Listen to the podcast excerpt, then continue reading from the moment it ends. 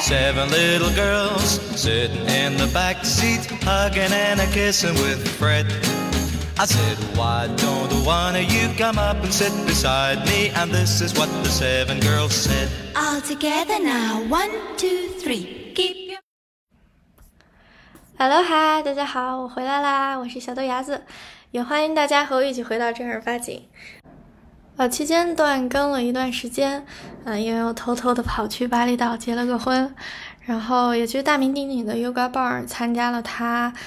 大名鼎鼎的冥想课。咋说呢，这个参加完回来感觉也就那样，就没有特别的超过预期，中规中矩吧。但是我回来我就在思考，冥想这件事情它真的需要这么千里迢迢去朝圣吗？你可能去那儿旅游或者是去度假，我想去感受一下乌布的这种能量场，我想去感受一下，在乌布参加这个 yoga 练习、冥想练习的这些世界各地的朋友们的精神状态、能量状态，我可以去看一下，或者是我在那里待一段时间。但是不是说，我要去达到一个我修行的状态或者冥想的状态，我一定要千里迢迢的跨越山海去到那样一个点，我才能做到。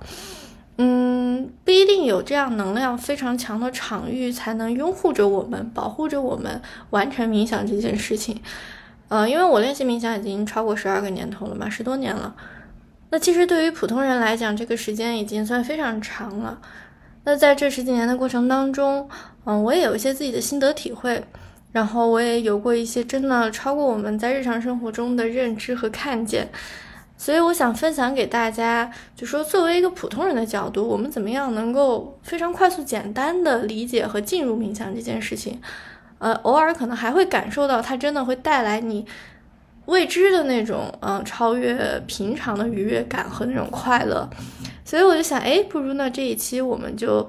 简单来聊聊，我在进入一场真正的冥想之前我会做什么准备动作，以及这件事情它对我来说意味着什么。那可能其中还有一些关键的窍门，或者是一些诀窍，能够提高这个概率，让大家尽快的或者说是比较简单的体验到冥想带给你的那种身心灵的感受。那大家这个时候可能会问说，你说修行这个事儿，如果说要非常刻意的就是要求一些感受和结果，你这种抱有预期的心态会不会太有功利性了？因为你有功利心的话，你就会产生评判心和分别心，对吗？你做这件事情，它可能就会影响到你修行本身的这个愿景，这个就会事与愿违了。但是从我的角度来讲，我觉得真的不是啊。就一件事情，你去预期它有没有好的结果，这种预期它不应该是罪该万死的，这不是一个二元对立的事情，就是一棒子打死，要么好，要么坏。你是否能够将这件事情放在任何灵和多变的情景和上下文下，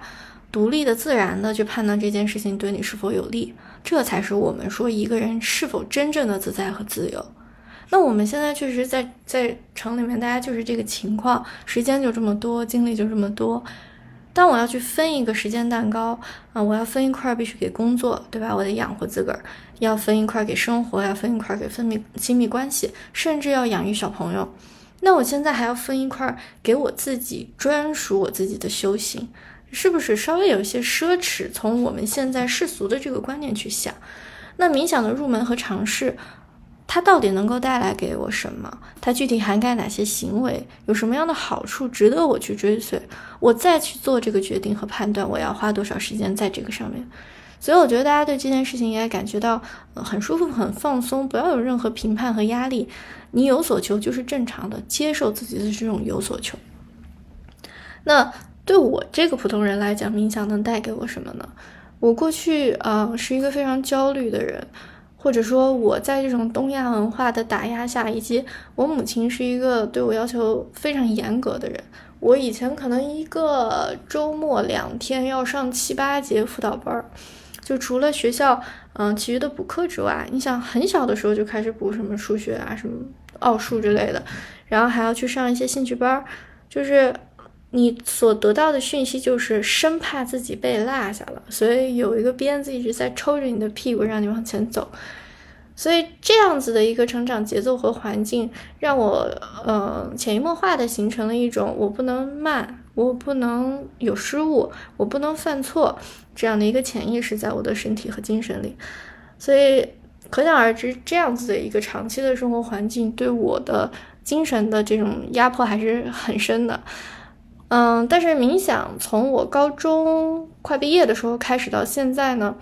它带给我的是让我沉浸式的回到我自己身体里面，它像一个随时能够来救驾的宇宙飞船，就是好像你的娘家人是外星人，然后在你想要逃离现在的生活的时候，逃离现在的现实的时候，这个逃离不代表说你不回来啊，就是永远的逃避，不是那个意思，而是说我就是想 take a break， 我就是想稍微休息一下，喘口气儿啊，补充一下能量和弹药。那冥想这个工具，它对我来说就像是一个随时能够救驾带我走的一个宇宙飞船。当我已经熟练掌握了这一门技巧，这个工具，我可以随时逃遁于我的激烈的现实。但是和逃避本身不同的是，我能够以更满的能量以及更圆满的自己重新回到这个现实当中来。这种感觉令我着迷不已，认为在我的现实生活当中有一个任意门，有一个出口，哪怕说我现在暂时没有办法逃离我生活的鸟笼子，但是这个五彩斑斓的门，它可以把我输送向任何五彩斑斓的远方。在我补给好弹药，重新回充好能量的时候，我再回到我的现实，我发现我可以能够以更好的状态来去面对现在的现实，而不是说一味的去逃避。那能够自由的进，能够自由的出，这对我来讲就是冥想的魅力。而慢慢的你会发现，在这条路上，从一开始你去给自己提要求，你告诉自己说，我现在在冥想，我什么都不能想，我的脑海里面，我的念头里面应该空无一物，我才算真正的进入了冥想的状态。到后来你允许自己开始胡思乱想，你允许觉得今天自己又胖了，或者说今天这顿饭不好吃，或者今天的老板比过去更傻逼了。你想到这些事情的时候，你不会去批判自己，而是你像看到一个飘着的字幕，它从你的脑海里面闪现了，飘过去又消失了。你就是这样观望着，观察着自己，允许自己任何的念头发生，任何的念头消失。那其实在这一刻，你已经比过去的自己自由太多了。还有一种冥想的方式，我们说是听这个颂钵，对吗？或者是听一个冥想的引导。其实从我个人的建议来讲，我更建议说我们从颂钵的角度入手，因为这两者的区别是，颂钵它是通过声音频率的发声，然后去帮助你的脑电波去进行一个舒缓的节奏调整，所以说它其实是能够让你的大脑放松下来，能够真正的让你的机体放松下来。但是引导词呢，首先这个东西它是来自于录音，对吧？然后就是我们大多情况下是听录音嘛，听这种冥想软件，它给到你的指引其实是带着别人的能量，别人的建议和要求也好，或者是别人对于你这段冥想的一些指引也好，它已经给你规范了一段路径。其实我觉得这种其实不太算是冥想，在我的理解里面，它更像是一次放松啊。我们完全可以采纳它，完全可以 follow 它。我今天就是觉得我的状态不是特别好，专注力没有那么强，那我就听一段冥想音乐或者冥想指引，我跟着它放松就好了，也完全没有关系。所以其实综上所述呢，所有的形式让我们安静、松弛和专注下来，都是冥想。冥想和打坐最不同的一点就是，它不规范任何形式、任何空间和时间，以及你的状态。也就是说，我们在地铁上也能冥想，我们在拉粑的时候也能冥想，我们在教育小朋友的时候，我们也在冥想，我们可能在专注的去拼乐高的时候，你也是在冥想。它所记录的是你和自己相处过程当中对于自己的觉察，以及对于当下的专注和控制。那打坐就不一样了，打坐可能我们会要求你自己身体的状态和精神的状态能够尽量的协调和合一，也就是说我们可能会要求和规定一些做法，比如说单盘、双盘、跨合坐比如说我们的手印的分类，因为手印的分类其实它能帮助你更好的去连接你身体之内的能量流动，帮助你在所谓我们说冥想打坐的这个过程当中更深入、更快速的进入到你想到的那个点。那不管是打坐还是冥想了，其实对我们普通人而言，我不想知道它的分别是什么，我也不会说坚守着一个我做了另外一个我就是不专业了，我就是怎么着了，不用有这么多的顾虑，我怎么样能让自己放松、安静、愉悦和专注下来，怎么样就是好的。那话不多说，我们今天就是教给大家几个方法，怎么样能够简单快速的进入一场真正的冥想。那今天会跟大家分享一下我冥想之前都会去做的一些事情，那我们整理一下心情，马上开始吧。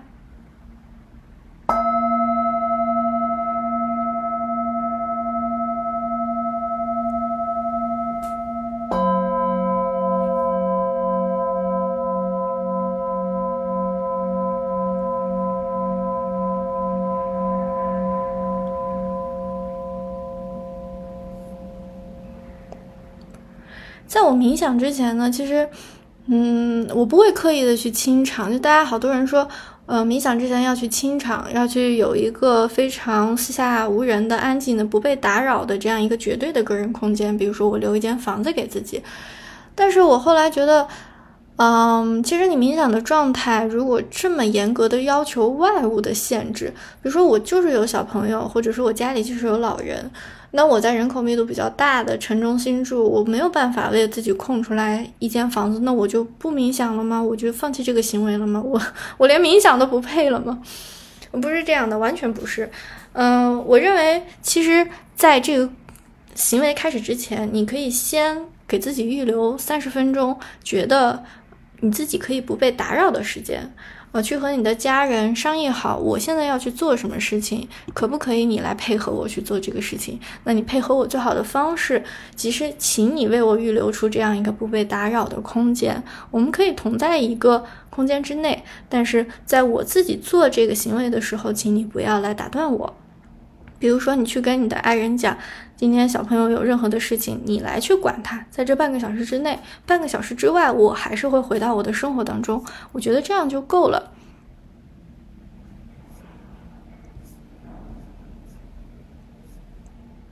因为在我的理解里，其实你个人的状态和身体的舒展程度和你所在的场域当然有关系，但它不是必然的关系。我之前有很多次，我不能说是入定啊，就是说自己进入了一个非常好的一个冥想状态的时候，其实我老公就在旁边玩手机打游戏，其实这个东西对我来讲没有太大的影响，我更不会说哎呀我在做这么神圣的事情，打引号的，然后你在做这么世俗的事情，你会影响到我，我完全不会有这样的优越感，以及也不会有这样在行为上面的排他性，我在做这个你就不能做那个了啊。那我觉得给自己设这样的门槛，其实是给自己行为的一个天然限制。那第二件事情我一定会去做的，就是在冥想之前先上个厕所。其实每个人的这个冥想的天分和本身的灵性程度是不一样的，和每个人的专注力也是不一样的。你看，像我一开始，其实我10多年前的时候我就能坐得住了，因为我从小学钢琴嘛，我妈就一直压着我坐在那儿，坐了10年，学了10年。就对于我来说，有这样的一个基础，我有这样的一个安定下来的一个基本功。但是可能对某些朋友来讲，他确实前20分钟坐不住，但是对于那些能够比较新进的朋友，我建议你们还是前这段时间可以能够上个厕所。为什么呢？因为在平常的生活当中，我们其实很少会有机会让你说完全不动、不说、不听、不看、不去做一些向外的交互，只是定定的坐在那里。当你进入这样一个状态 OK 很好，但是你可能会有一些不自觉的紧张。那人在紧张的时候会怎么样？就是会膀胱不自觉的收缩，你就是会想要上厕所。那这个热身动作的打断肯定会对你的精神状态和你的冥想状态有一定的影响，然后你回来之后就会重新开始，可能在这个时间效率上和利用上确实不是一件特别高效的事情，所以建议大家还是在冥想之前把这个大便小便都解决掉，然后把手机关掉。我们在冥想的过程当中尽量是一个不被打扰的环境，既然是你能够决定的不被打扰的因素，那就把它都屏蔽掉，是对自己的一份尊重，也是对时间的一份尊重。其次我想跟大家说的就是我受益最深的一点，我已经安利给我身边的很多人，我的父母，我的好朋友一个生活当中我最习惯性做的动作就是舌抵上颚。我可能应该已经有朋友听过这个事儿吧，我不知道大家有没有这个平常的实践。那为什么要舌抵上颚呢？我们之前像练过气功比如说八段锦，比如说金刚功，或者是站过桩打过坐，甚至是有一些我们在小红书上面看到的美妆博主教大家怎么拍照，为了把你这个下颚线弄得好看一点，都会说让你去舌抵上颚。那舌抵上颚这个事它到底有什么作用，怎么样去做呢？我们现在把自己的小舌头，就舌尖儿的部分抵在嘴巴上颚骨头的这个位置，你能感受到中间有一个骨头，左边右边各有两个窝，这两个窝是我们过去道家说的任脉和督脉连接的一个点。对，你没听错，就是我们在电影里面听的那个任督二脉。厉害吧？它就是每天都跟你待在一起，这个任脉督脉其实你随时都可以把它连起来。那任脉和督脉到底是什么呢？其实任脉为阴，督脉为阳嘛，它是相交于人的口和肛的肛，就是我们说的肛门小菊花。它在这个任脉和督脉相互贯通的时候，会形成一条无端的这样的环形。无端的意思就是说没有断口，它是衔接在一起的。我们上下两个端口紧紧结合在一起。在我们出生的时候，随着第一声啼哭，这个时候妇产科医生把你倒着一提，啪一声，你哇的哭出来，大家就判定这个小孩 OK 啊，能哭出来，没事儿，是正常的，对吧？然后就把你抱出去了。与此同时，你的耳鼻这个窍已经被打开了，也就是说你任督二脉连接的上面的端口已经被打开了。那下面的端口啥时候打开呢？就是随着你啼哭之后，然后你的整个生理排泄系统已经 OK 了，你二便的排泄，也就是嘘嘘和粑粑，你底下的这个阴窍也被打开了。这个时候你任脉连接的下端就会从你的阴部断开。大家知道我们屁股下面有一个会阴一个会阳嘛，就是在大概那个位置，然后你的任脉和督脉就从下面这个肛的位置也打开了。所以就是你来到人世间走一遭，见了你的爸爸妈妈，本来任督二脉是连着的，结果你哭出来，并且能够非常通畅的拉了粑粑和嘘嘘之后，在人类世界里面你已经被判定为合格了，你这个质检通过，但是你的任督二脉也就此打开了。但能不能合上呢？可以，就是通过舌抵上颚的动作能够帮你去促进你的任督二脉连接的过程。我们刚刚感受这个上颚左边和右边都有这个窝嘛，左边这个叫津津穴，右边叫玉液穴。你看这个津津穴和玉液穴是不是都是带三点水，它都是水状的，都是描述的液体状的东西。因为我们现在感受一下，当你在舌尖抵到上颚的时候，就数3秒，看看自己会不会开始分泌口水。3、2、1，大家感受到的这一股甘甜的津液，就是我们说的口舌生津的那个津。那在分泌这个津液的时候如果你不嫌恶心，你可以尝试着积攒一点，然后把它咽下去，慢慢的咽下去，你会发现它非常的甜。这个东西是可以消炎的，对你的呼吸道有非常好的抑菌和消炎作用。我之前是有很长一段时间的慢性咽炎，然后在干燥的地方，比如说在飞机上，或者是说人多的场合，空气只要不流通，我就会非常敏感，那个气管上面的滤泡会被挤压摩擦，导致我那个气管痉挛，就会一直狂咳不止，非常难堪，然后一边流眼泪一边在咳嗽。那后来坚持了一段时间之后，我发现我的慢性咽炎好像好了，就是我以前是要吃阿斯美的那个状态，到现在都可以不用吃了。然后我就发现这小技巧挺有用啊，所以我就疯狂安利给我周围的人。所以大家除了在冥想之外，其实平常如果有这个空闲和兴趣的话，可以去试一下舌抵上颚，看看你的生活会有什么小的变化。那怎么样去解释这件事情，就是说从生物学的角度上来讲，你怎么能理解它这个舌头顶在上颚上，它就真的能帮你放松下来呢？其实我们在舌抵上颚已经能够感受到刚刚那个津液在分泌，对吧？当你口中湿润的时候，你不要改变自己舌头的位置，你会发现这个时候已经在刺激你的副交感神经了，你的副交感神经被激活，你整个人的身体状态和精神状态就要预备进入一个非常放松的阶段。因为我们知道副交感神经它本身就是管你躺平的嘛，管你摆烂的。那交感神经是什么？它是管你在遇到危险的时候时刻激活你的战斗状态，让你非常机敏的机警的去应对一些外部的环境变化来保护自己。那回到我们说舌抵上颚的时候，它其实是帮助你刺激你的这个颅颈联合区，就是你脖子和头这个连接的地方嘛，然后通过你舌抵上颚的这个动作激活你的副交感神经，让它真正的活跃起来。当副交感神经的活跃会带来你整个人的放松。所以我们就是刚刚说，不管是从道家、中医，还是从我们所谓生物学的这个方面去解释，我觉得已经有足够的证据来去告诉大家，你可以放心一点的去尝试这个事儿，对你应该会有一些好处。那不光如此，舌抵上颚这个动作它还能帮你长期的矫正你的双下巴，也就是说让你的下颌线更加的明显。因为我这次去结婚嘛，然后提前1个月我就去打了那个瘦脸针和颈阔肌的那个放松的针，我就想说降低这个颈阔肌肌肉对于脸部的拉扯，这样我的法令纹会少一点，拍照的时候上镜好看。结果打完之后发现，也就那样吧，感觉还没有我之前那段时间就是密集的去做舌抵上颚这个动作带给我的那个脸部轮廓的改善要强。好，希望大家真的能够吃下我这一颗安利。当我们做了这个最重要的舌抵上颚的动作之后呢，我们需要开始进入到整个人身体的调整。我们会想说要盘腿坐，对吗？盘腿坐其实是在冥想过程当中一个非必要的动作。为什么这么说呢？其实从入门的角度上来讲，你不需要一开始就盘腿坐，因为对大家来讲，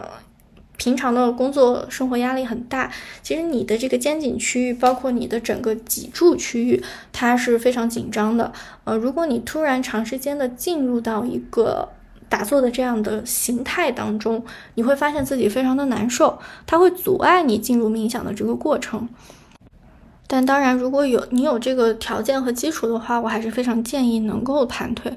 像单盘、双盘、跨合坐或者是你仅简单的把双腿交叉在一起也可以。如果觉得不舒服的话，可以拉伸一下你臀部的高度，就是在你盘腿的时候，你觉得臀部的这个位置不舒服，可以给屁股底下去垫一个类似于10厘米这样的一个小垫子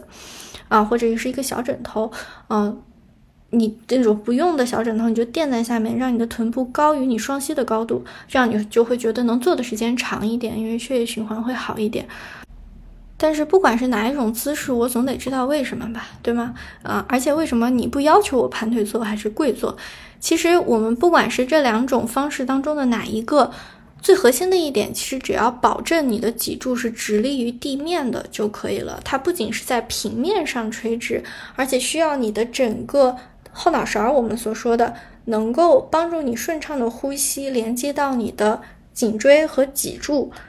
这个时候它都在一个直立线上面。你会发现你从脖子以下到尾巴骨都是直立的，但有时候有的同学会发现中间还是会难受，还是会觉得拘谨，因为大家平常上班上久了嘛，对着电脑或者对着手机，你的这个肩颈部分是非常紧的。如果你不通过微收下颚让自己的呼吸顺畅，让后脑勺和你的颈椎还有脊椎在同一条线上的话，你会觉得非常的呼吸困难，尤其是如果长时间直立不动的话。那如果大家了解过那个能量中心学，就是我们人体的7脉轮，大家知道喉轮对应的这个颈椎和我们这个心轮对应的胸椎，它应该是保持在一个平面，整个能量中心才会是贯通的。所以这个时候，当我们自己去做一个脊柱直立的动作的时候，需要首先去检查你的呼吸是否是顺畅的，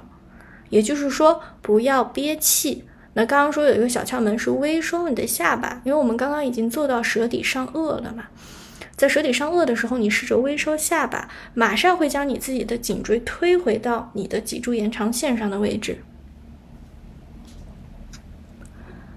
好，那现在大家已经感受到自己的呼吸非常顺畅了，对吗？现在就可以试一下不憋气，然后整个你的后脑勺、脖子、后背、尾巴骨都是在一条线上的，和地面垂直的。这个时候把你的双手自然的摊放在腿上，先不要尝试去做一些手印，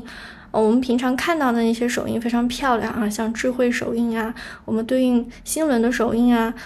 比如说入定的手印啊。其实一开始我们还没有尝试进入到一个冥想状态的时候，你的这些手印它对你来说是负担，它会禁锢你对冥想这件事情的想象，因为它好像是一些外化的动作，一些手势啊，一些姿势。那规定的姿势越多，如果哪一个你没有做好，你就会觉得我这个冥想过程不是特别的圆满。所以我们一开始不用给自己设置那么多的障碍和要求，你就是双手摊放在双腿上面，只要它能够放松，让你的能量能够流下去，连接在你的身体上面就可以了。那到了后期我们有一些冥想的这个基础的时候，你会发现这个每一个对应的手印它带给你的能量流动都是不一样的啊，我们之所以做手印不是为了漂亮，而是能够帮助你整个身体能量循环达到一个最佳的状态。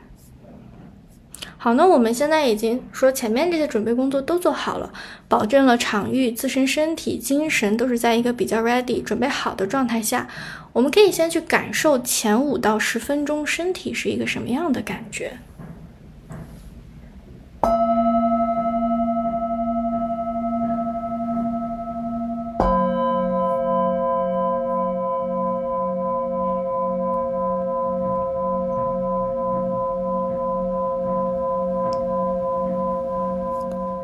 可能大家会觉得在前5到10分钟的时候其实是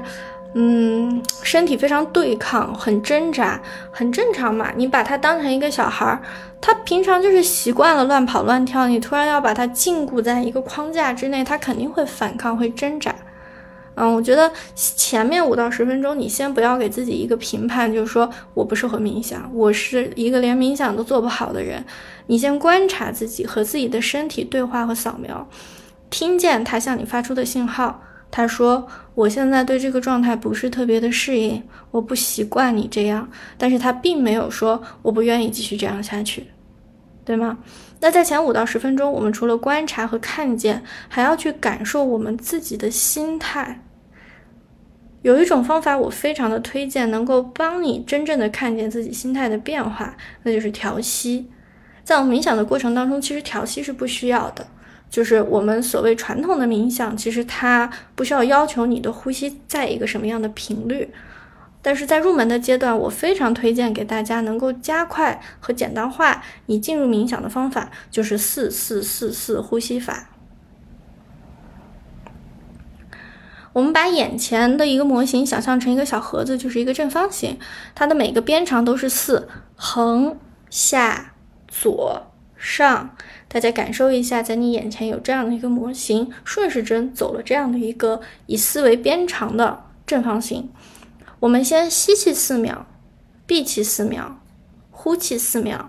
再闭气4秒，然后整一个这个呼吸路径和调整，它就是一个像小盒子的形状，它能够有效的去拉长你呼吸的这个频率。然后我们在和这个杨定一博士的全球共修当中，其实也学了，这叫斜正式呼吸嘛。我们平常说的斜正式呼吸，它可能会拉得更长，比如说我们习惯快速呼吸1分钟6次7次8次一次的时间是少于10秒的，相当于吸入的时间少于5秒，呼出的时间也少于5秒。那这里是需要大量的练习和重复的，所以我们就不在这里赘述了。我还是非常建议大家从4-4-4-4的呼吸方法开始。当你真正的把你的关注度放在你的呼吸上面的时候，放在你自己身上的时候，你所有的状态都被控制在当下，也就是我最喜欢的那个词来了，渐入佳境。当你已经能够比如说做了10次444的呼吸的时候，你已经渐入佳境了。那我这里想跟大家再啰嗦一下，什么叫就是长的呼吸能够让我们放松下来呢？为什么我们总是觉得深吸缓呼，哎，这样是对身体好的？其实我们发现平常在生活过程当中，因为你一直在赶路嘛，你一直在赶活嘛，所以你的呼吸的频率可能会非常快，但是在快速呼吸和换气的时候，你经常会溶于二氧化碳，呼出过量，就有可能造成自己缺氧，也导致最终你的血氧浓度降低。那为什么我们在伸长自己的呼吸的时候会让自己觉得突然清醒了，突然觉得哎呀，我的这个身体的含氧量升高了，脑子并且也进入了一个比较活跃和平静的状态？这个活跃和平静甚至会带来某种愉悦，极致愉悦的感受。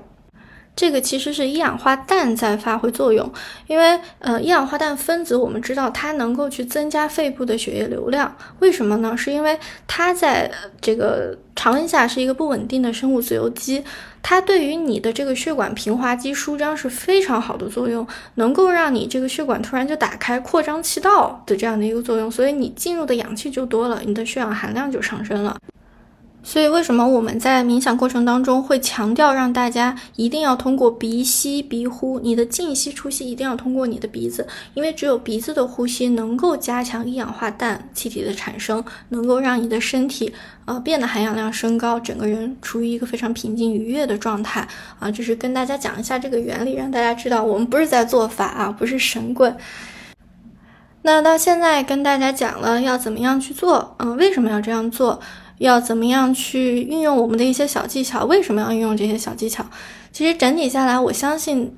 在收听这期播客的每一个人都会觉得这是一件非常简单的事情，也非常鼓励大家今天回到家，在睡前就抽10分钟的时间，我们一起来尝试一下，是不是我们自己也一样可以做一个冥想的人，是不是我也可以作为一个普通人去感受冥想带给我的愉悦和平静。